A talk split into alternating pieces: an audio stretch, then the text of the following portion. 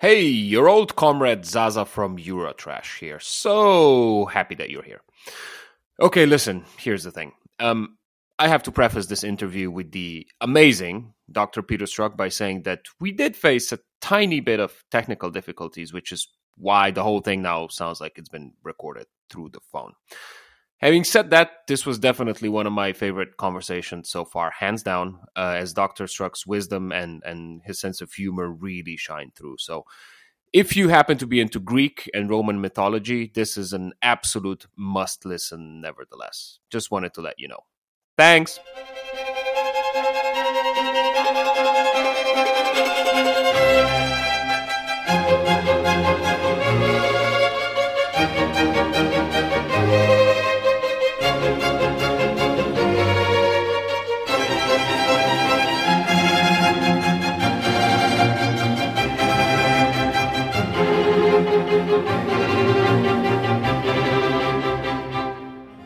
Dr. Peter Struck is professor and chair of the Department of Classical Studies at the University of Pennsylvania. He received his AB at the University of Michigan and his MA and PhD from the University of Chicago. His primary research interests are in the history of ideas about the construction of meaning, with specialties in myth, literary criticism, and divination. His book, Birth of the Symbol Ancient Readers and the Limits of Their Texts, won the C.J. Goodwin Award from the American Philological Association for Best Book in Classical Studies. His most recent book is Divination and Human Nature A Cognitive History of Intuition in, Antiquity, for which he also won the Goodwin Award. He is currently writing a popular book on mythology for Princeton University Press. Dr. Struck, welcome to Eurotrash. Thanks very much. Nice to be here. This conversation is already quite special as well as somewhat surreal to me. For a little bit of context, uh, you were my professor for a while, yet this is the very first time we're meeting or talking to each other, which to our listeners must feel like the riddle of the Sphinx uh, which in part is actually a perfect introduction into what we're going to be discussing today. But to release the suspense, you're teaching an extremely popular Greek and Roman mythology course at Coursera, which I graduated from exactly 10 years ago. Uh, cum laude, if I may blow my own trumpet a little bit, just to show you that I was quite serious about it. Uh, but yeah, the course is not only super interesting and really, really cool, it's also completely free. So I'm urging anyone who's the least bit interested in mythology to enroll immediately. I think I just checked and I think the course started August 22nd. Thanks, Zaza. I appreciate the plug.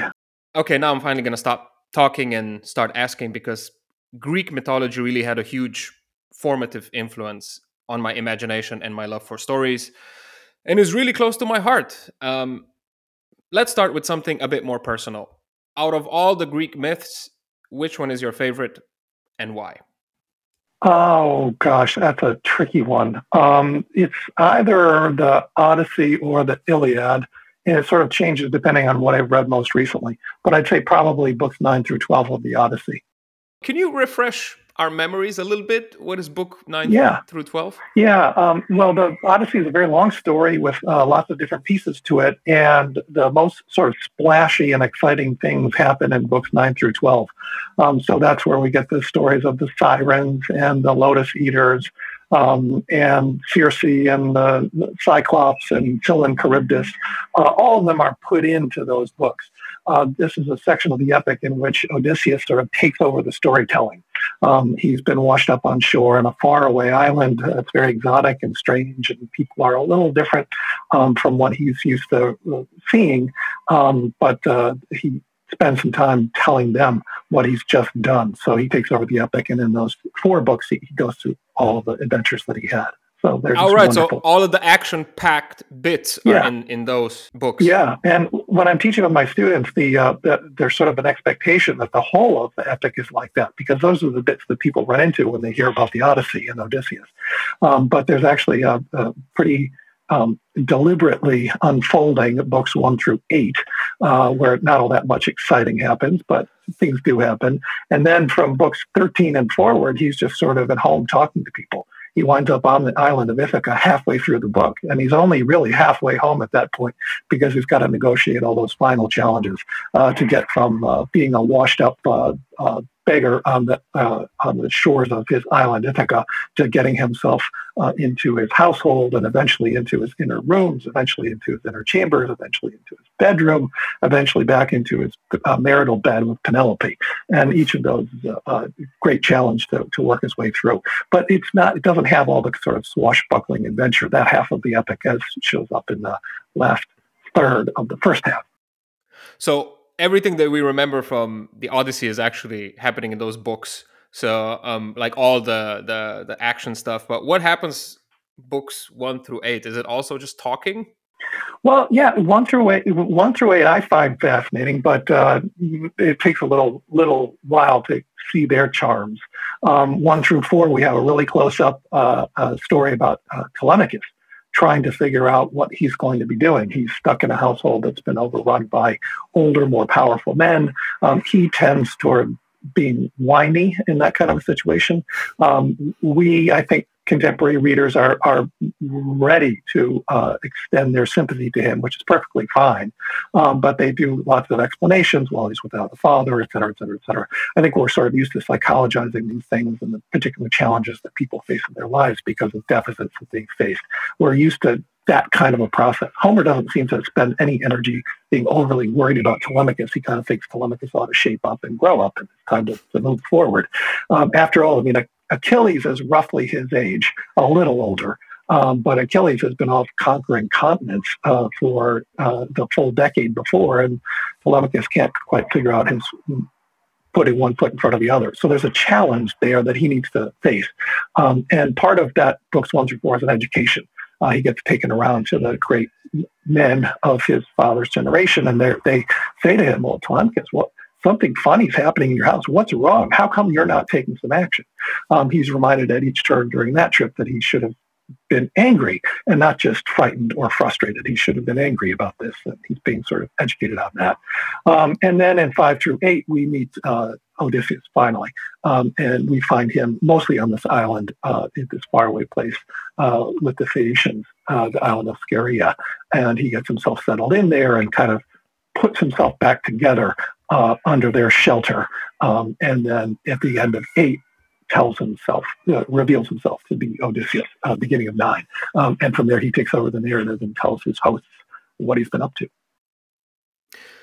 If we go back to the origins, yes, we have the oral tradition in ancient Greece before, but if we say that everything really begins with the big daddy Homer that you've mentioned already, the disputed author of the Odyssey and the Iliad, are we missing anything crucial? Well, sure. I mean, you know, in a in a in a world of full knowledge, there would be a whole bunch of stuff that we would know. Um, but in terms of what's documented and the evidence we have access to, um, Homer's a good starting place for a Greek myth. Uh, he is the first preserved extended narrative. Um, Hesiod as nearby him in time, so he's close by, uh, not someone that uh, is as well known, although his stories are very well known. So he's got the, the encoding of the rise of Zeus and this great struggle between uh, the Olympians and the Titans uh, is the story that that Hesiod tells, in addition to some others. Um, so yeah, those are the early parts and the beginning pieces. Um, and we don't have evidence for what happened before that. There surely was, uh, for, of this we can be confident, a rich and complex cultural tradition prior to Homer, um, which to some extent leads up to and feeds into Homer, to some extent starts tributaries that go nowhere else, uh, and, and, could have if there had been someone who took up the, the, the tradition and, and, moved it in the direction that those prior traditions did. Um, so we can be confident that there, there were lots of stories being told. Um, and the one that we happen to have, thank goodness we have one, uh, is the one that Homer encodes. Um, and then in later traditions, um, the, as the tradition grows and expands from there, the fact that Homer was written down um, and was really the first extended narrative in the Greek material that's written down, uh, that anchors his place as a sort of go to touchstone uh, for later retellers of these mythic stories. Is there any sort of consensus now if he wrote both the Odyssey and the Iliad among scholars, or there's there actually isn't? Um, is there a, a, consensus whether he lived at all Uh, could you yeah. alleviate any of those burdens for us? Well, no, I can't really. Um, I, I think that the question has not been sort of necessarily thoroughly answered. It's just people sort of got tired of it. Um, so yes, there there are there's a kind of habit of scholarship that grows out of uh, early uh, biblical uh, interpret uh, biblical analysis um, that uh, emerges in the uh, in the 19th century, um, in which scholars coming from traditions of philology, in which classical studies is deeply embedded, um, turn their attention to the unfolding, particularly the first five books um, of the Hebrew Bible.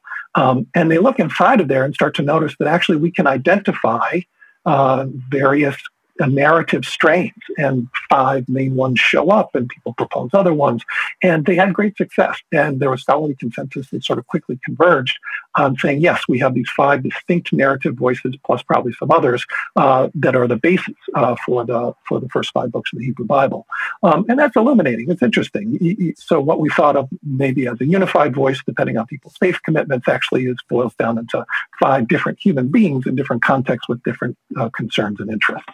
Um, the success of that, I think, got people excited, got scholars excited, and they turned that same approach toward Homer and thought they might be able to start finding different strands in Homer. And some proposed that there were four strands in Homer, and some proposed that there were 20 strands, and some proposed that there were 40 strands.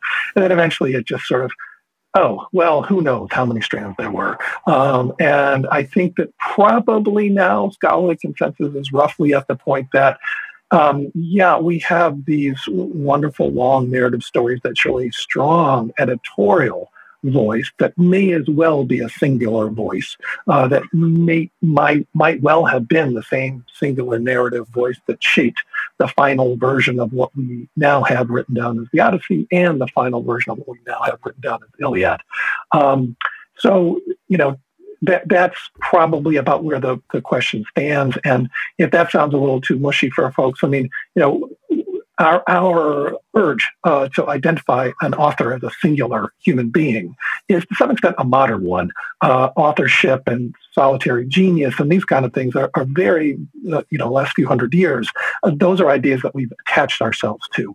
Um, prior to that, the, the, the status of, the, of, of the production of these um, uh, large central narrative texts, yeah, we, we invented the figure of Homer to start talking about them, or at least we, we inherited and, and central, centered the figure of Homer. But there's not as much uh, fetishizing of a kind of copyright authorship uh, uh, uh, question in antiquity. Um, just we have this wonderful rich tradition. And yeah, it's Homer that did it, um, according to the kind of way they settled these questions back then. So I don't think that we um, uh, absolutely have to discover the final end to this question in order to be um, uh, fully uh, able to engage in the text in their full way. The ancients themselves were in about the same position we were um, in this on, the, on that regard. Do we have any idea about how a story becomes a myth? Um, there's probably a lot of skillful storytellers in ancient Greece, but not every epic makes it into the collective consciousness that way. I'm guessing it takes yeah. more than just a compelling narrative to make the cut. It probably has to go a bit deeper.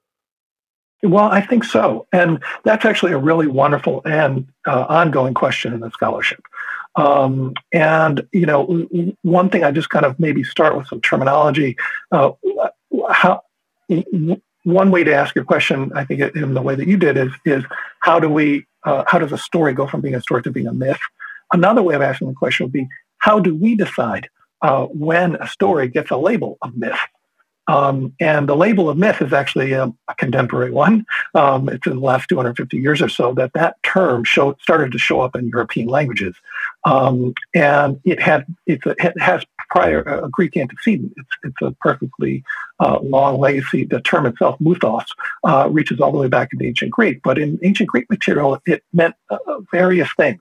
In Homer, um, a muthos is basically anything that comes out of someone's mouth. So language, uh, articulated, uh, a story or a, a or um, information that comes from someone, uh, their account, their their version of events, their what whatever, and it doesn't necessarily have anything to do with larger, broader cultural stuff. Um, later, it starts to come, particularly in the philosophers, to mean um, a story as opposed to the truth. And that's an interesting thing. So it, in Greek, it has a very long tradition of being a lie, uh, something made up, something fanciful, as opposed to actual fact. Um, and then later on, uh, in the centuries of the Hellenistic period, so the early centuries before the Common Era, and afterwards, um, there's a group of folks that are reinterpreting this ancient material, and they do call what they're looking at muthoi, and and they're looking at the same kind of stuff we're looking at uh, when they're looking at these at these myths. So for them, it has in later Greek history, it has a kind of alignment with with what that material is. Um, so, you know, there, there's the uh, a question that we can ask is why do we call now we've decided uh, sorry i'm getting to my point here. We've decided to call certain of these things myths. And I, i'm always i'm a little curious as to why we do. That's that's of interest to me. And what stories uh, count as myth? Um, uh, so we have a whole bunch of cultural products um, from uh, deep antiquity. Thank goodness, um, they're precious, and uh, we're, we're uh, everyone we have helps illuminate our understanding of, of early human life. Um, and we surely know from this that narrative is central in the way people produce culture uh, in deep antiquity, all the way back. Um, which of those narratives are myth and which aren't um, uh, is, would be, you know, there would have to be let's say, say, there's no settled formula to decide which ones count as myth and which ones don't. Um, but, and folks have sort of different discussions about yeah, that. If I may, yeah. Um, but then how did ancient Greeks discern between a gossip and a culturally significant story? Right. Um, so, I mean, and, and, there we're getting, I think, probably a little closer to the merits of the question, which is good. It, you know, why do certain narratives start to take authoritative cultural positions. Um, I don't have a much more complex answer to that than that they speak to the concerns of that culture. Um, and uh, different uh, mythic uh, shapes uh, emerge in different cultural uh, um, uh, venues.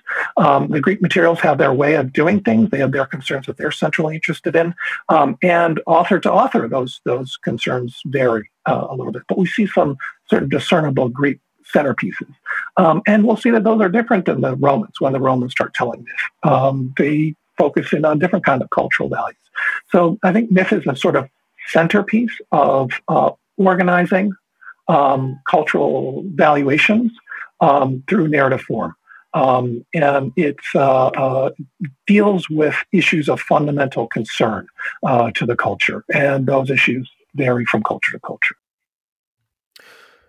From your lectures, I remember it was 10 years ago, so I apologize in advance if I'm going to say something completely ridiculous, but I remember that myths weren't just tall tales that take hold, they fulfilled certain functions as well. I remember one of them being a way to process a traumatic event from the past. That myths are kind of mechanisms for something bad that really happened to then get kind of sublimated.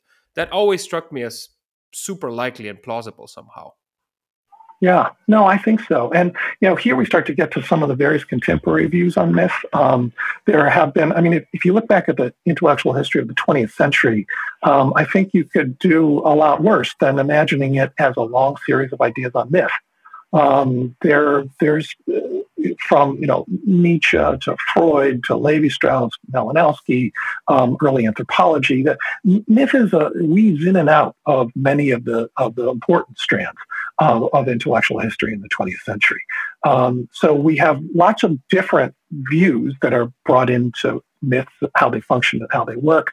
Um, and if we ask someone like uh, Malinowski, Bronislaw Malinowski, whose dates are 1884 to 1942, what he thought myth was, um, well, he came up with a school that later gets called functionalism, in which he claimed that myths are there um, in order to legitimize uh, social and cultural forms.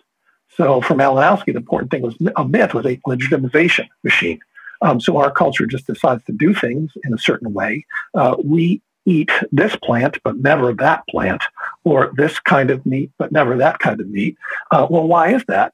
Well, the, the myths are going to legitimize whatever cultural form we decide. Uh, or we've got certain ways of organizing relationships or certain ways of, of uh, doing our um, uh, organizing of, of sex and reproduction and sex that's okay and not okay. And uh, myth is there to make us feel good about the cultural choices we've made. Um, but then there'll be someone else like Freud, for example, who will claim that uh, in psychoanalysis and his book on the interpretation of dreams, wonderful work on myth in addition to on dreams, um, where Freud claims that um, uh, just like dreams are there um, in order to fulfill the wish of an individual dreamer, so also myths are there in order to fulfill the wish of an individual culture. So myths are like the dreams but of an entire culture. And what these myths do, according to Freud, is to allow us um, to indulge in otherwise socially prohibited um, stuff. So we have a whole bunch of civilization that's telling us, nope, can't do that, can't do that. Um, much of it having to do with food and sex um, and basic social behaviors and how we organize our society. Well, according to Freud, myth opens up a space that lets us indulge in all that stuff that's prohibited. Um, and that's its thrill and its excitement, according to him. Um, and there are many other uh, schools of thought that, that push those through, but maybe uh, functionalism and, and psychoanalysis are enough to kind of get us started on those questions. What's the separation between religion and mythology then in in le- legitimizing certain social practices? The line seems quite fine.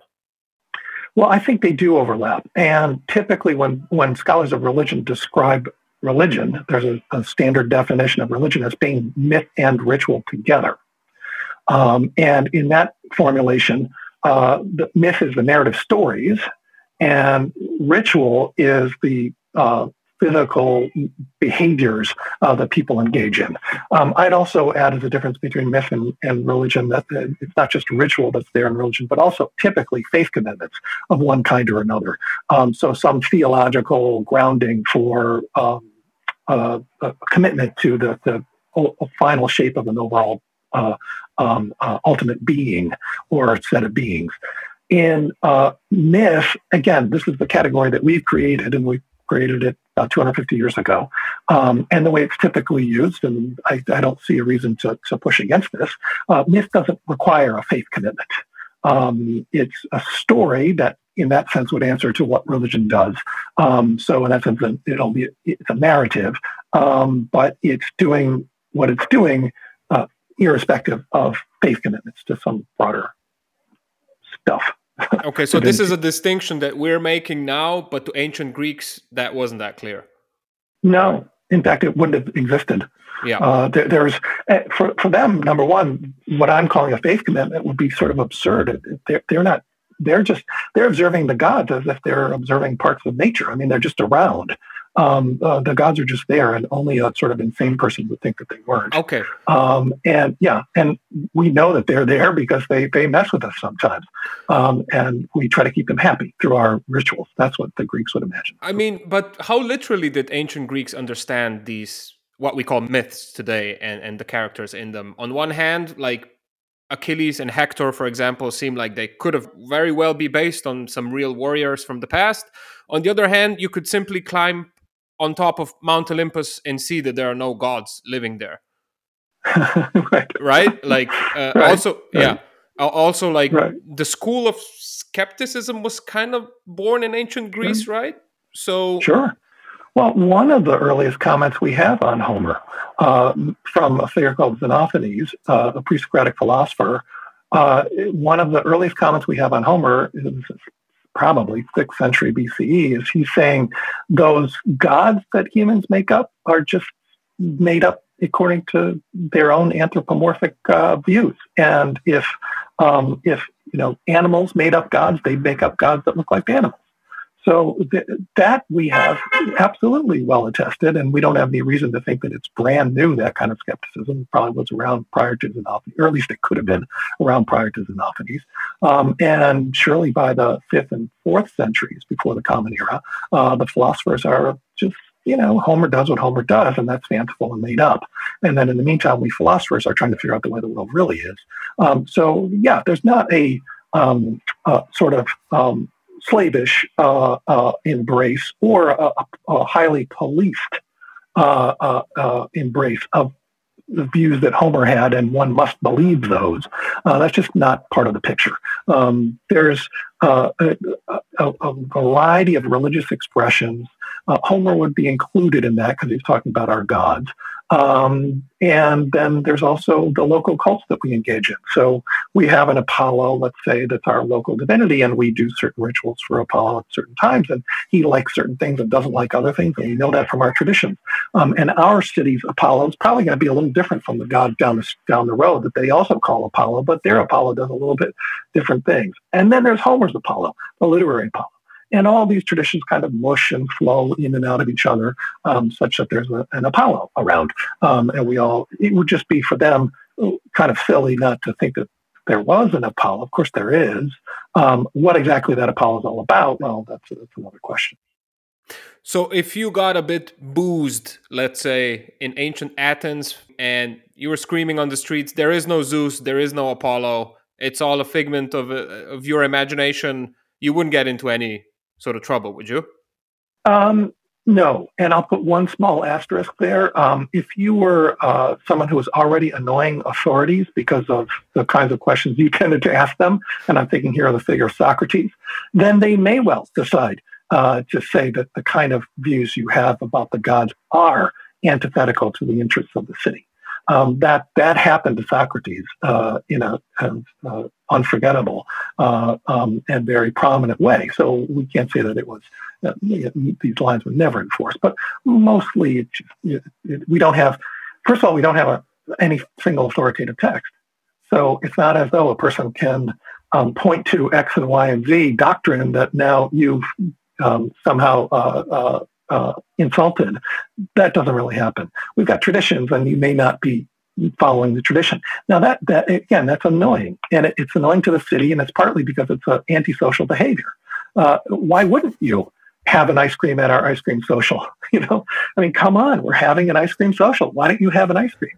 And if, if you walk around and say, "Well, I don't believe in ice cream," you know, th- that's just okay, like why would you bother saying that? And you're just you're really being annoying. And it's an antisocial, I think, gesture that that is the most concerning thing for the civic authorities to keep an eye on. And again, it's not as though we have long traditions of uh, folks doing this in antiquity. We've got this famous case of Socrates, and not a lot else um, uh, of people running afoul of the authorities because they their gods look a little different than the than the traditional gods of the city. Speaking of the gods, the Olympians must be one, if not the most dysfunctional family in the history of fiction, and I love them for it. But there's just like constant betrayal on the menu. There's revenge, there's lust and vanity and pettiness. I mean, the whole yep. thing basically starts with Zeus. Don't forget incest. Incest, of course. Yes, yes. Of um, course, yeah. Uh, the whole thing starts with Zeus castrating his children devouring father, right? In some versions, at least. Why are Greek it's gods actually, more yeah. human than humans? I mean, seems like such a far cry from the monotheistic conceptions of the divine that are so yeah, normal yeah. to us today. Well, um, and just a little footnote: it's, it's Kronos that does the uh, severing of the genitals of Uranos. So oh, it's yes. uh, Zeus's, yeah, Zeus's uh, father, uh, who's the who's the castrator. Um, mm. I read yeah, somewhere so though that Zeus does the same thing to his father, then, but maybe that's not. There's a, a later, there's a there are later traditions. There are later traditions of Orphic material that continue the castration theme uh, into okay. later generations. So it could be yeah, in the yeah. Orphic material oh, right. that's showing up. But yeah, um, yeah the, the the the gods are just out there. And the, the you know, the, the, I, just kind of starting from a theological position, that if a pers- person runs into these um, and asks themselves, how in the world could they have thought that the gods are like that? Isn't that, wouldn't that be troubling to position your gods like that? Well, that's exactly the kind of criticism, among others, that Plato has of uh, this famous philosopher um, in uh, fourth and uh, fifth centuries um, before the Common Era, um, Plato's reading Homer and he says, "What are you, do- you know, portraying the gods this way? It's just antithetical uh, to what we think a good society ought to be." Um, and for him, there was a problem that when people read stories like this, um, they would uh, give themselves a pass on all the behaviors that the gods do by saying, well, yeah, I could commit incest or castrate my father. Well, look, the gods did it, so it seems like it would be okay for me. um, so, you know, being ready to criticize them for that kind of organization of, of, of the of their understanding of divinity uh, is a very old theme. Um, and sure, it makes perfect sense. One thing I sort of toss out when I'm teaching the class um, sure, let's go ahead and start from a kind of perfect uh, world and imagine a kind of um, very familiar situation. Uh, and I say this in, in, in, a modern context in which you have a divinity that's all good, all knowing, and all powerful. And all that seems like kind of nice. Like you'd want your divinities to be nice. That's great. Uh, but then you do have a problem at that point, a problem of evil. Um, and the problem of evil, or theodicy, uh, D-I-C-Y, um, theodicy, is a really important and interesting one, um, and it's not been lost on those with important and powerful faith commitments for millennia uh, to try to solve this one. But it hasn't been solved uh, to anyone's final satisfaction, uh, partly because of the just prima facie problem here. If you've got an all good, all knowing, all powerful divinity, it should know when bad stuff is happening. It should want to correct it because it's all good and it surely has the power to do that. Um, and again, there'll be pat answers that people trot out to make sure that they can preserve their view of it. If you have a view of the divinities that's more like the, the Olympians, you don't have that problem. um, yeah, the, the world is off and doing its thing. And like the gods, we are doing our best in a world that's um, grinding away toward um, whatever uh, next step it's grinding toward. Um, and sometimes you get caught up in the gears of that grinding of the world. Um, and when you do, you can imagine what role the divinities are playing in it. Um, why did I escape the grinding of the wheels and not someone else, you've got ways of building in an answer to that question um, in a way that I think you're without resources uh, if you think you have a sort of perfect, good God. Um, so uh, I think the explanatory power of having, for just basic human experience, the explanatory power for having gods that have rough edges, um, that have passions, that have that are distractible, um, that are vengeful, uh, the explanatory power of that is pretty clear. And I wouldn't want us to lose. I think if we lose sight of that, then then these gods just become a complete puzzle. Um, and I wouldn't want. I think that that's a that's a that's a missed opportunity for understanding. If we break down their divine status a little bit in like comic book terms, let's put it, yeah. um, how powerful was you know your your Greek god? Usually, they weren't omnipresent, right? They were immortal and they had their own superpowers. But yeah. is that basically it, or is there anything yeah. else that I left out? No, that's basically it. I mean, the key thing is that they don't die. Yeah, that's the key thing, and that's huge.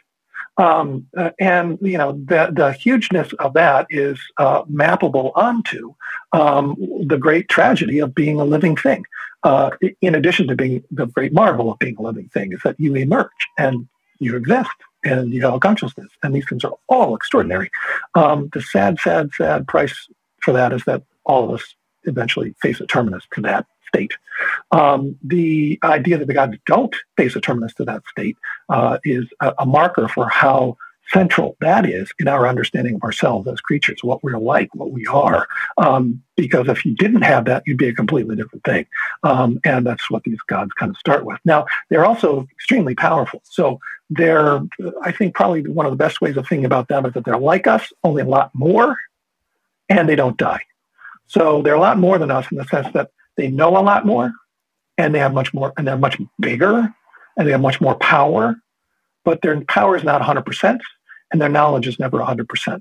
Uh, their deathlessness is 100%, with uh, small little asterisks in the tradition that make these weird, strange hints that it's possible that their condition of immortality could roll up at some point too. But mostly it's, it's not an issue. They, they, by definition, don't die, and that's huge.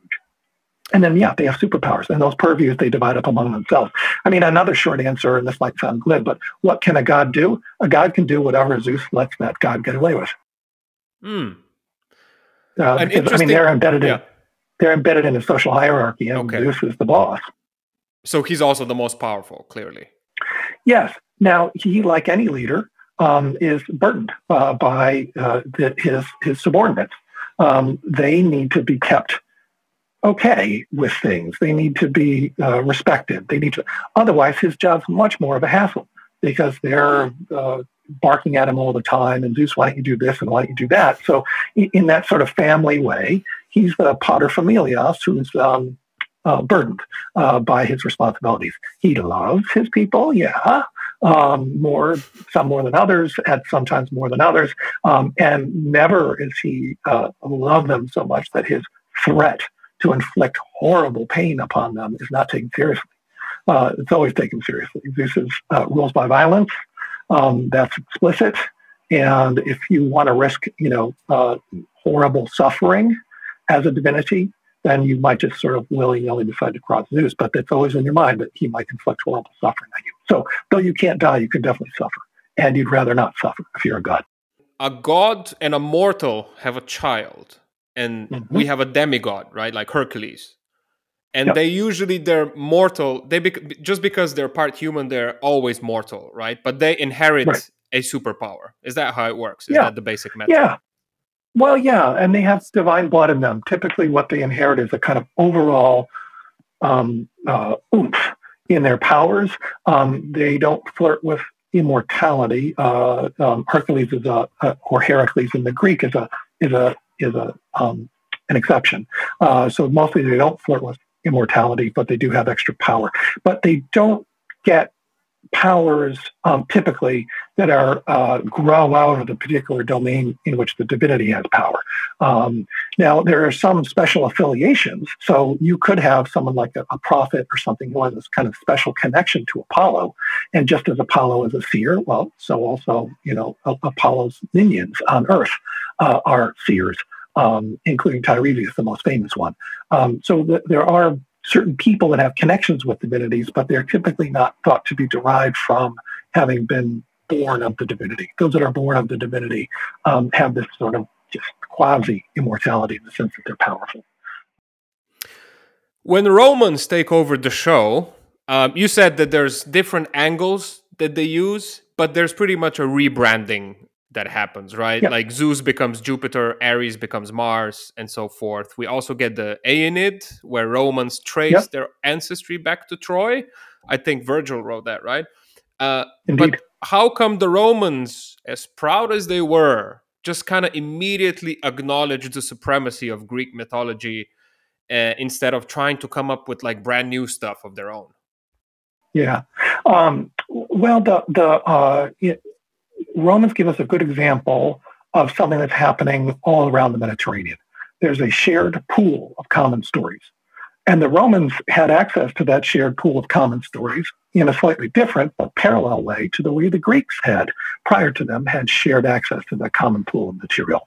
Um, so to say that the Romans, you know, sort of pull only Greek material and put new names on it, not quite right. They're, pro- they're the better way of thinking about it is that they're both drawing from the same common pool of Mediterranean material um, that reaches into the ancient Near East as well. Um, so we've got uh, the Epic of Gilgamesh shows us very early traditions uh, in Mesopotamia um, and Babylonia that that bring out uh, themes that we see also showing up in other Mediterranean literatures, um, including in the Hebrew Bible, including in the Greek material, including the Roman material. So uh, this leads us to kind of propose this kind of broad common pool of stuff. Um, the Romans, prior to knowing a whole bunch of Greek material, were doing that same kind of thing. Um, they had divinities whose purviews aligned and sometimes didn't align with the Greek material. So it would be perfectly reasonable, I think, for them to say, well, our God, we, we have a God of war called we have this Ares um, that we're, we're, it lines up with the um, the Greek gods. Let's do um, uh, Zeus and Jupiter. That's easier. We've got a, a, a Sky Father, King of the Gods type. Um, we call ours Jupiter. What do you call the Sky Father, King of the Gods type? And they would say, well, call him Zeus. And say, okay, fine. Um, so that must be some similar sort of underlying pers- uh, divinity that we you have your name for it, we have our name for it, just like you have a different word for water, you know, than we do uh, in Greek and Latin. Um, so that process is happening, and it's very dynamic, and it's back and forth, and it's a conversation between the traditions. So I think imagining what the Romans do as being starting from that standpoint is important. Then Homer, Virgil comes along and specifically rewrites Homer. And he invites us to, to think that he's doing that in the very first line of his poem. Um, so he makes a definitive, I think, uh, link and also separation with the Homeric material to say, I'm going to retell very Greek materials, Greek versions of this common resourced uh, Mediterranean stuff. And the versions that I'm going to tell now are going to be distinctively Roman. Um, the, the sort of looking at the basic pieces of how the story unfolds, a person thinks, well, there's a Trojan War, there's a voyage, a person faces difficulties, gets back to what's going to be their home, fights a war with people, gets, seems like it's an Iliad and an Odyssey, um, kind of, you know, with, with the names changed eh, you know, dig a little further into it, and, and, actually the ways in which Homer is different from uh, the ways in which Virgil is different from Homer um, are profound and really important. Um, and in, in uh, a kind of first example of that we have a doc, well documented example um, of a tradition that's ongoing, where a lot of stuff from the past is retold in a contemporary uh, way um, and given new names and given new faces. And that's healthy. That means it's a mythic tradition that's alive. So I think that's what that's what Virgil's up to. Um, and we could talk a little bit about specifics of, of how he goes about it and what themes show up. But uh, let, I'll let you ask the question. yeah, no, just wondering, weren't the Greeks at least a little bit like, come on, lads, you, you're nicking our stuff. Come on, your Homer was like a thousand years ago you're trying to do this epilogue of the Iliad. You know, we, um, we know who's culturally like, you know, who invented all of this stuff. Come on. Where, wasn't Greek culture kind of in esteem in ancient Rome? All of the big families had Greek tutors and, and stuff like that. Or am I completely yeah. misrepresenting things? No, no, that is absolutely true. Um, Greek culture has a place in the Roman imagination that I think, uh, with many differences, but let's start with just a, parallel. Greek culture has a place in the Roman imagination in a way somewhat analogous to what Americans think about British people. Um, and there's plenty of, of, my brethren in America that will sort of, you know, pat non-Americans on the head and say, "Oh, that's so nice because we're a superpower and you're not," um, and we're of course the greatest, and and you know, felt felt we'll be kind and gentle. We're so powerful, and and just don't mess with us, or else we'll crush you. Um, so I mean, there's that, that kind of. But uh, when you get to sort of say classy things in America, cultural products that are supposed to be at the high end of the cultural stuff, British accents are widely overrepresented. Um, in the Spears and Sandals movies that come out of Hollywood, nearly all the time, ancient Greeks and Romans speak with British accents. which is absolutely bizarre. Um, but that that I think is another artifact of this idea that there's some sort of extra cultural authority that British people have that Americans lack. Um, I'm speaking obviously in very broad brush here, and this is just almost, it's almost like silly hour, but it nevertheless, I think, captures something that's at least recognizable. You can't turn on our like national public radio without hearing British accents in America. I mean, I think that's just what we do. Uh, go to the symphony, go to the opera, you know what I'm talking about. Um, similarly, in the Roman material, they would pat the Greeks on the head and say, oh, yeah, you used to be great, and now we'll crush you. Um, but at the same time, this sort of Greek culture had this extra stuff, and it was um, it had authority. Um, and it gave a person a certain sort of cultural cachet uh, to be able to access that. And the manifestation of Greek tutors is, is really an important uh, example of this. Um, there's also a wonderful line from uh, the poet Horace who says um, the Romans, after they conquered Greece, were conquered by the uh, by Greek culture. So um, it's it's it has this um, uh, um, long, ongoing, deep uh, uh, uh um, uh, theme, particularly among, among the Romans, uh, that yes, those Greeks, we stand above them, but at the same time, the cultural stuff they produce is something that we have to kind of pay attention to, sadly. Um, Virgil, in a way, wants to provide, and to some extent is successful in providing a definitive answer to that question. Um, there is some Greekness to what we do, but we're the Trojans, not the Greeks. That's the ancient tradition we're linked to, and that's fanciful. Um, it's not made up by Virgil, but uh, several centuries prior to Virgil, Romans started to think of themselves as having Trojan legacies. But again, it's just made up. Uh, we don't have any particular reason to think that that's true. Um, and that gives them a, a, toehold in that Greek world. The, the, kind of core uh, um, piece of the Greek world was Greeks against Trojans, but puts them on the other side of the Greeks. So they have their own independence. Um, plus also the values that they um, exonerate, or the values that they embrace, um, and the crimes that they exonerate are different than what the Greeks did with their myth. Um, so, and, and that's always an interesting thing to study in the comparative project between Greek mythology. so, what's mythology. what are some of the things that jump at you immediately when you compare these yeah, myths, um, like Greek, Greek and uh, Roman ones? Low hanging fruit. Um, you start to look at the uh, uh, Odysseus as the centerpiece of the Odyssey uh, versus Aeneas as the centerpiece of Virgil's Aeneid. Um, Odysseus is venerated for being resourceful. He can always get out of trouble. So if something comes his way, he will figure out a way to get through it, get past it, and and and get beyond and move into the next step. Um, Virgil takes Odysseus to task for being so resourceful. The problem is, if you can always get out of trouble, fine, but why did you get into trouble in the first place? So it just shows um, shoddy planning, insufficient commitment to the collective good of everybody, um, and a, a great hero resourcefulness, fine, you can be resourceful, but that's not the centerpiece for the Romans. Uh, the centerpiece is something that in uh, Latin is called pietas. And we have a, a, English cognate to that of piety, and that works okay, but it only captures part of the Greek of the Roman term.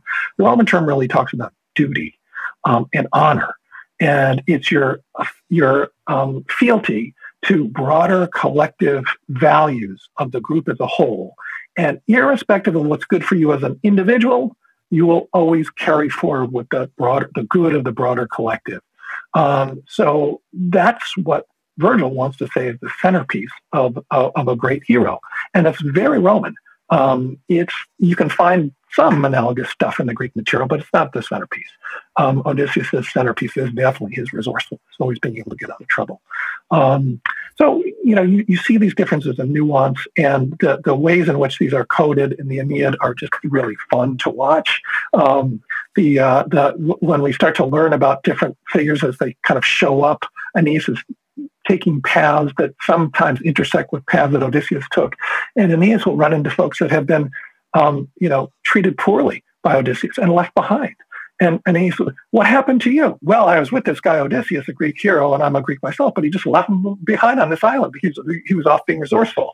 Um, and it's it's a, a, a, way that Virgil makes a sharp point of saying that, you know, no, we Romans are different. Um, and, you, you know, I think the Romans make the most sense to me as the first in a long line of well doc- first well documented uh, version in a long line of folks that keep reusing this Greek material um, in a way that speaks to their own cultures. And they do a lot of changes. They uh, folks over time will change the tradition, and that's again healthy. I, I, I worry sometimes that folks spend a little bit too much time, particularly those who are really enthusiasts for the material, spend a little too much time wagging their fingers at the uh, contemporary versions or the Roman versions or, or the uh, 18th century ones for that for that matter, um, and say, "Oh, look, they changed this," and you know, all of a sudden, uh, uh, um, Aeneas is a Frenchman. That's so weird. Why would a person think that? And and you know, it, yeah, well, okay, but the, this kind of thing is just the way we, we do. We, you know, if, if the tradition is alive, it's changing. Um, so that and that's still happening today.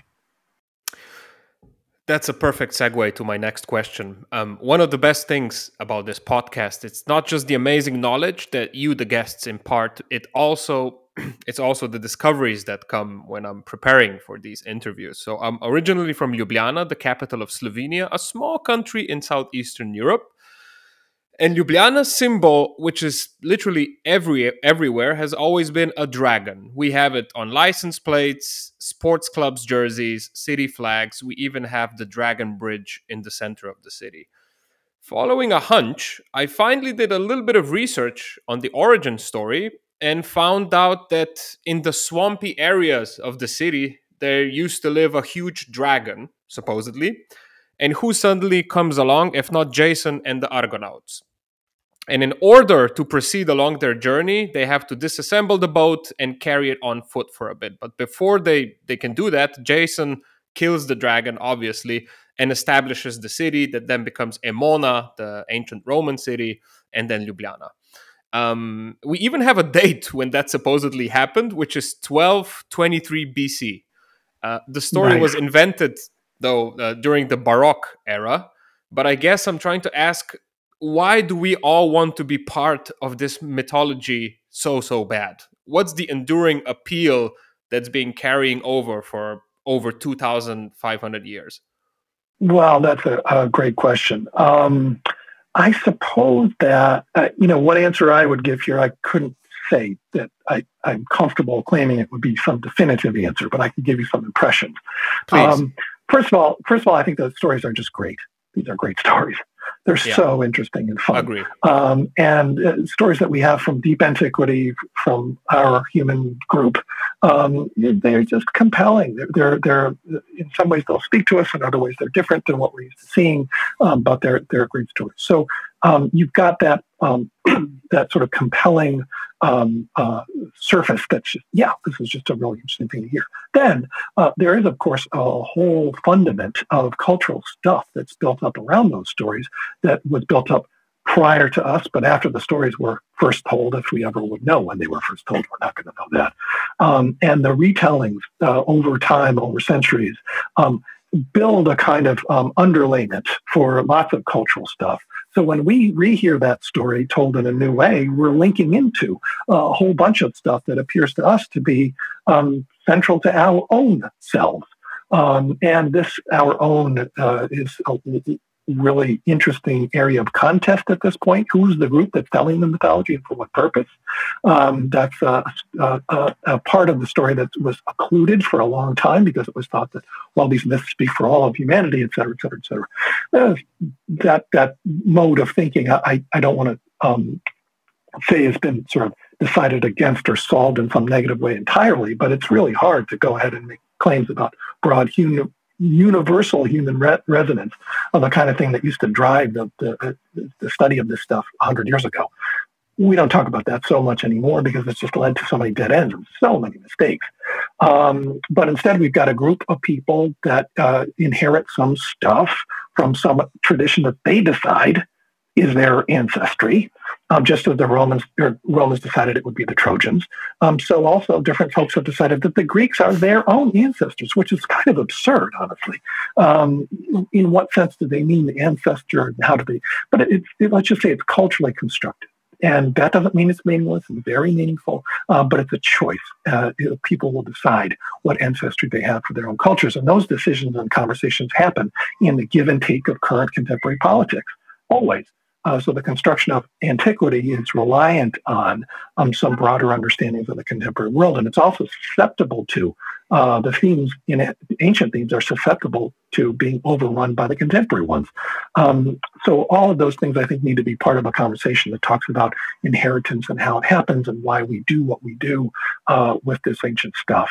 Um, so uh, and I think most of what I've said so far, although I'll, I'll defer to my colleagues who study um, uh, materials from Southeast Asia or from East Asia or from the ancient Near East uh, beyond Gilgamesh that I've referenced. And I feel a little comfortable talking about Gilgamesh because I've worked on Gilgamesh. But um, uh, for my, my colleagues that have expertise in these other areas of deep antiquity, Egyptian material, um, it could be that the materials that they're talking about when they look at the Mahabharata or the Ramayana uh, or the ancient Egyptian uh, temple inscriptions, um, they would say that, yeah, a similar kind of process, I would say, is happening with this tradition um, in, into the contemporary world.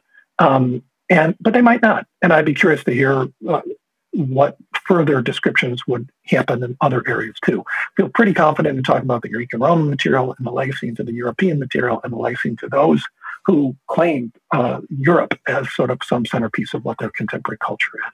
Um, so, you know, and again, these things are not given. It used to be thought that they were given based on geography and race, which is a sad part of the discussion of mythology. Race questions of race course in and out of the conversation about mythology in the contemporary European context, um, usually to nefarious ends. Um, but uh, it, it, uh, each of these is uh, uh, has to be part of the story that's told about the inheritance and rebranding of these ancient materials in the context in which they are. And for the Greek and Roman materials, surely uh, they're embedded in these broader discourses about contemporary identities um, in whatever time the material is being retold. Yeah, no, I was just quite surprised that they were so insistent um, because this is, you know, Slavic people live here, and Slavic people have come around the sixth century uh, to these um, to these areas, and people in Baroque knew that obviously because of the language and all that stuff. Uh, but still, they were like, "Nah, we're gonna go with Jason here." so that's wonderful. You know, it's it, I well, I I laugh I laugh, but with some caution because, of course, myth is an area in which ideologies that are sometimes uh, horribly uh, unjust uh, are built up, repeated, and become authoritative. So, I, I yes, that does happen. I'm not saying this is happening in the context you're talking about. Uh, people all the time make up benign traditions. They also make up benign traditions uh, that don't deal with systematic human injustice that are just sort of, oh, isn't that charming? You know, yeah, it's cute. You, you think that that's yeah. um, so, uh, but again, my my my laughing at the charm of it always, I think, needs to be a little bit tempered by being cautious about what people then start to talk about. I, I well, I appreciate your gentle approach. Yeah. I'm engaged in contemporary discussions, and, and, in the U.S., this kind of conversation is, boy, heated. Yep. Um, in which uh, who we are as a group is being uh, is being uh, debated, and sometimes on terms that I think are leading to dead ends, um, and particularly leading to, to, to, outcomes that don't. But all this, I think, is uh, a piece of what the, what myth is. It's not clean of that stuff, um, and I think those that want to say that it is, I get nervous about where they might go next. Uh, because for them, it just means that, okay, X and Y and Z are the dominant ways that we ought to be thinking. Um, and then there's gender roles involved, and then there's proper social uh, uh, places that a person has and what they ought to, ought to be doing. Uh, you know, it gets tricky. It gets tricky. All of Hollywood's contemporary incarnations, not all, but let's say most incarnations of Greek myths seem average at best, but mostly quite, what's the word I'm looking for? Disappointing, to be honest. I mean, some bits of dialogue from these movies have become actual memes, like This is Sparta from 300 and Release the Kraken from Clash of the Titans. I think Liam Neeson says that. Uh, I think he's Zeus or is he Poseidon? I don't know.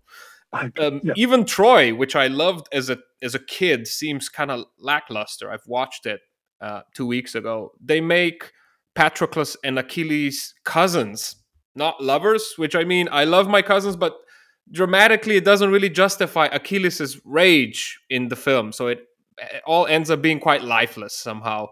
So right. why do you think Hollywood has problems with retelling these stories?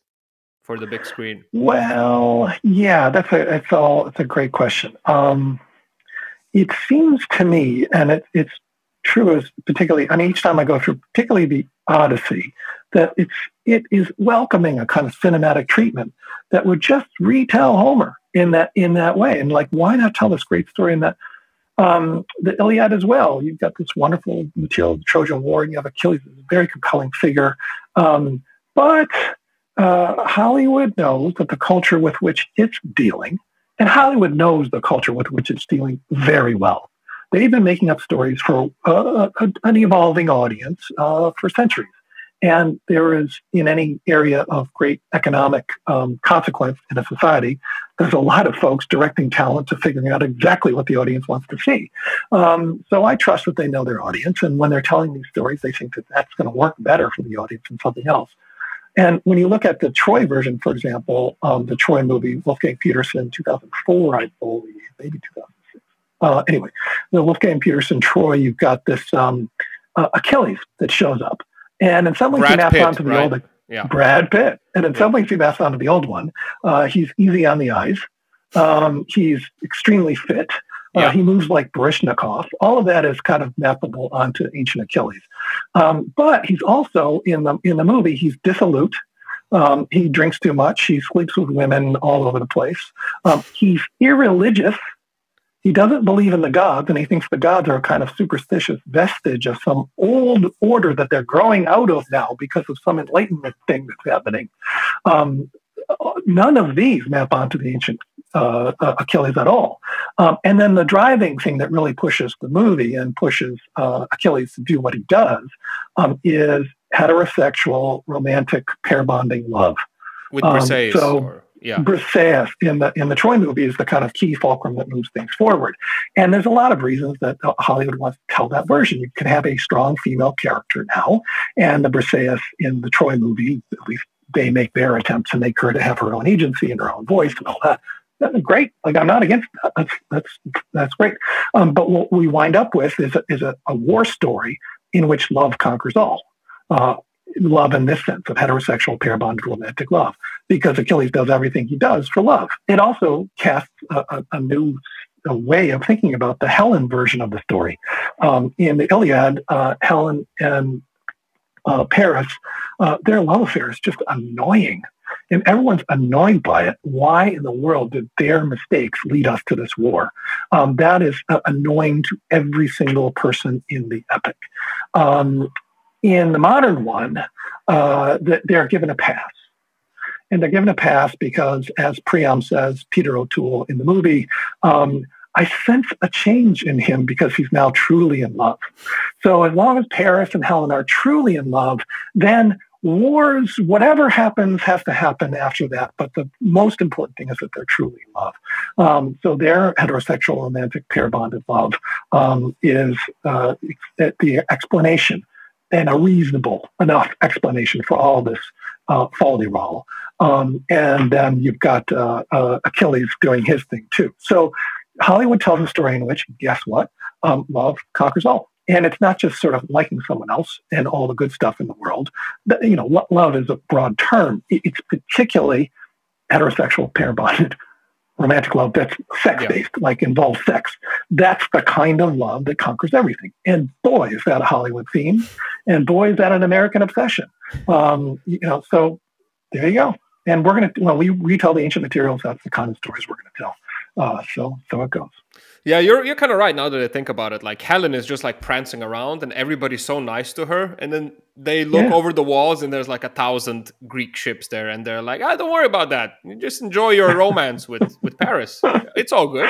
Yeah, yeah, we have to fight. We have to fight. Yeah. And the, the then the, the contemporary version does put sort of honor stuff in the mix, and they also claim that Achilles is a greedy imperialist, and that's of course a bad thing for contemporary Hollywood. Okay. Um, so you know, he, he, it's a land acquisition thing. So there's this kind of subterranean undercurrent.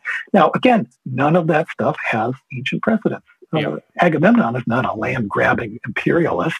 Uh, he just has to go fight this fight because his brother his wife got messed with and he doesn't want to go do it. He has to go do it. He has to crush these people. And of course, there's money at stake. I mean, obviously, there is. This is standard hero stuff. You, it, it, to, to get your fortune, you don't sort of earn it at market. Uh, to get your mm-hmm. fortune, you clobber other people and take their stuff. And then you build really high walls with the wealth that that gives you so that other people can't take your stuff. Um, and, you know, whoever pile is highest is the, is the mono uh, mono is the is the you know most macho of the men, and they, they, they work in a world that answers to that stuff mostly. Um, and, you know, it, it, some of these pieces obviously could translate into a contemporary audience, but it'd be very hard to translate at all. I think the Iliad is much darker than a story that Hollywood wants to tell. Yeah. Do we have anything resembling mythology of our own these days? Because it doesn't seem like it at first glance. I mean, we have pop culture, but this hardly seems like some sort of larger than life transcendent frame of reference? Yeah, it's a it's a great question, and I am struggling with my own answer to this as I as I move through the, the book I'm working on uh, on myth is going to have to come to some reckoning with that. Um, the uh, problem for me is that myth starts to be looked at as a kind of honorific title that's given to the most important stories. And if you start to say things like, you know, what comes out of Hollywood can't be myth, people start to think, oh, so you're claiming that it's not important. Um, and to be uh, critical of contemporary pop culture uh, in my world is an occupational hazard. Um, at least in America, people will instantly label you as an elitist, et cetera, et cetera, et cetera. Um, I mean, you know, I imagine you know how that how it goes from there. So uh, we um, are. I'm cautious to get to stay away from that kind of debate because I don't really think that what I'm talking about is um, some story that I decide on my own recognizance to place a label on um, that you know earns its place in the, the category of myth that we're defining here. And um, let me just one other little piece to this story, and then we can get to the next stage, however you want to uh, get into it. But the um, the idea that myth exists in some sort of abstract periodic table of cultural expression, and that it's just out there as a phenomenon in the world, as like a reality, you know, like uh, uh, like nickel or silver or uh, plutonium, or you know, it's just out there as a, as a reality. That's not true. In fact, it's a human cultural creation. Um, and the stuff that we apply that label myth to uh, is human cultural creations that didn't call themselves myths. They didn't wake up one day and say, hey, look, we're myths. Um, it's just this is a container that, again, existed in antiquity. It was reinvented for the modern world in the middle 17, late 1700s uh, by a figure called Heyne. Um, and it gets um, uh, defined and populated according to the use value of the definition that we bring out for it. So, with that as preamble, I would say when I'm going to treat myth in the in the book that's coming up, I'm going to look at uh, these deep this narratives from deep antiquity um, that are focused on issues of central concern for the culture. Um, that, for me, is the sort of best way of thinking about it. Um, and yeah, there will be further manifestations that are definitely mythic. In other words, they work in that same territory, and I would call the Troy movie mythic in that sense. It's working with myth but I wouldn't call it myth. And the problem is it doesn't grow to have social authority. Mm-hmm. Um, it needs to have social authority for it to, to take the place of myth. So, yeah, I think that we probably do um, want to talk about myth as an ongoing dynamic category that's currently being invented and reinvented, and not just along the lines of the ancient materials, but even maybe along contemporary lines as well.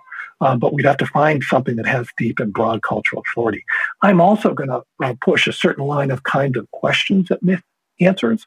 Um, and these are questions of fundamental human experiences, um, fundamental human experience. So, where did we come from? Why are we here? Uh, why is the universe here? Why do we have to die? Uh, what's the point of being alive? Um, these are the questions these ancient narratives go at. Um, and I won't say all the cultures that we look at, but in many of the cultures that we have evidence for, these are the central questions. Um, and we sometimes will say, oh, those ancients, they just told these fanciful stories because they didn't have science.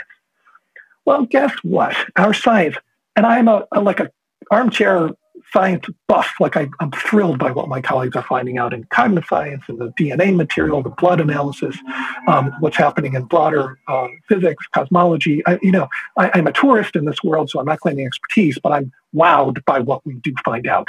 But I, for myself, have not seen answers to the questions that are getting clearer even incrementally uh, about where do we come from? Why are we here? What's the point of the universe? Why is the universe here? Why do we have to die? Um, those are questions that are still just as vibrant and sometimes very urgent in our contemporary world. Um, and i think actually uh, we're probably not it, it, it's surely the case that we're no better off in our understanding of those fundamental questions. Do we have souls? Is there a god mean, come on. We're no better off in our understanding of those questions, even despite our trillions of terabytes of, of stuff we've generated of new knowledge. We're no closer to answering those questions. And in some ways, I think we're actually a little farther away. And our problem, I think, now is that we undervalue our ignorance. Mm-hmm. And when we undervalue our ignorance, we think, oh, we've got the answers to these questions, or they're just around the corner. I don't know how often I've heard coming out of Silicon Valley that the singularity is just around the corner. Um, I've been hearing that for 20 years. And that means, of course, that machines are going to like become conscious and that we've invented consciousness. I even saw a headline that Google has invented consciousness. Okay, um, I'm not going to hold my breath. I'm not going to hold my breath. Uh, the claim there, obviously, is that then we would have some mastery over what consciousness is uh, because we can produce it and manipulate it and engineer it. And should that happen, that would be pretty amazing. And yeah, that would get some way to the question of what consciousness is all about, um, some way to answering that question. But again, I don't know that it would answer the others. And I also don't think it's going to happen. um, again, I not based on expertise, and I will have those that know some of these worlds very well that will claim that no, we really are just around the corner this time. Uh, but I get a little skeptical of folks that have been telling me that in different versions uh, for 20 years. Um, it's just about to happen. Hold, hold your horses. Here we go. All right. Wow. This hour flew by uh, really fast. Um, the name of this podcast is Eurotrash, which means I have to ask you something a bit more trashy at the end.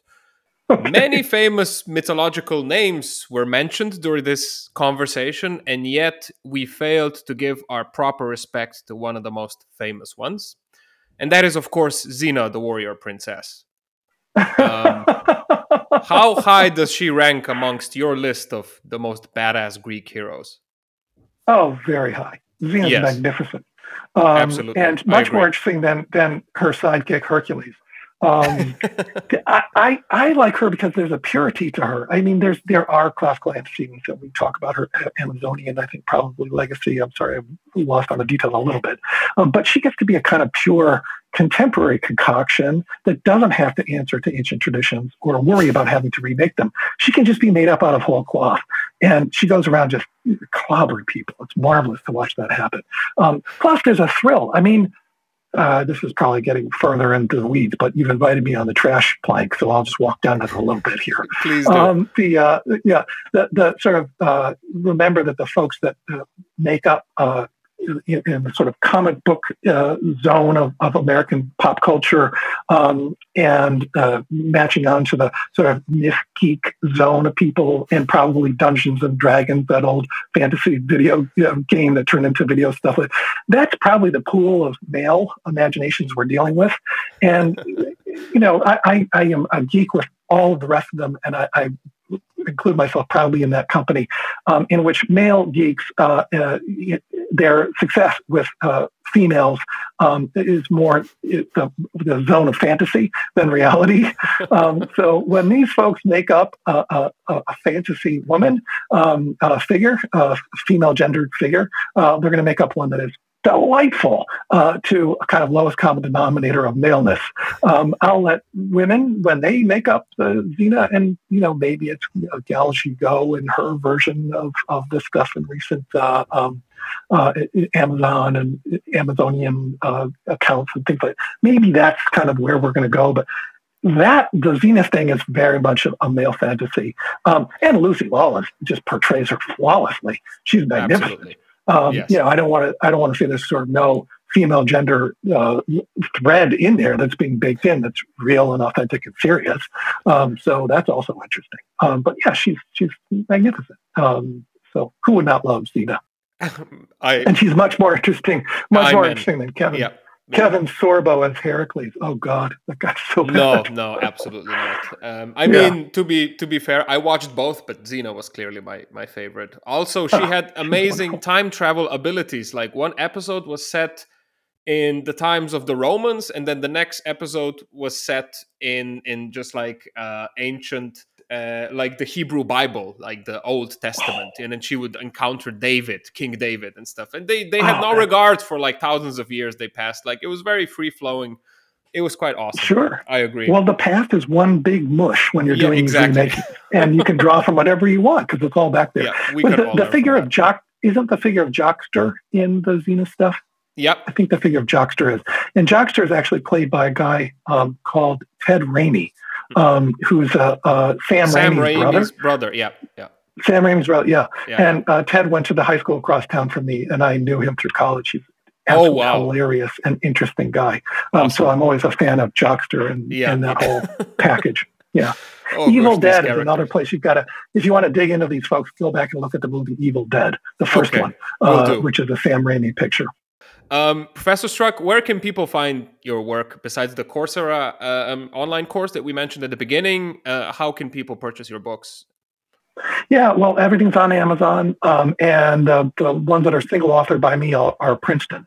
Um, so the, the, the next the myth book probably a couple of years before it's done, um, but that'll be coming out from Princeton, and I, I do hope that it uh, is accessible for a broad audience and not just a, a narrow work of scholarship as the others have been.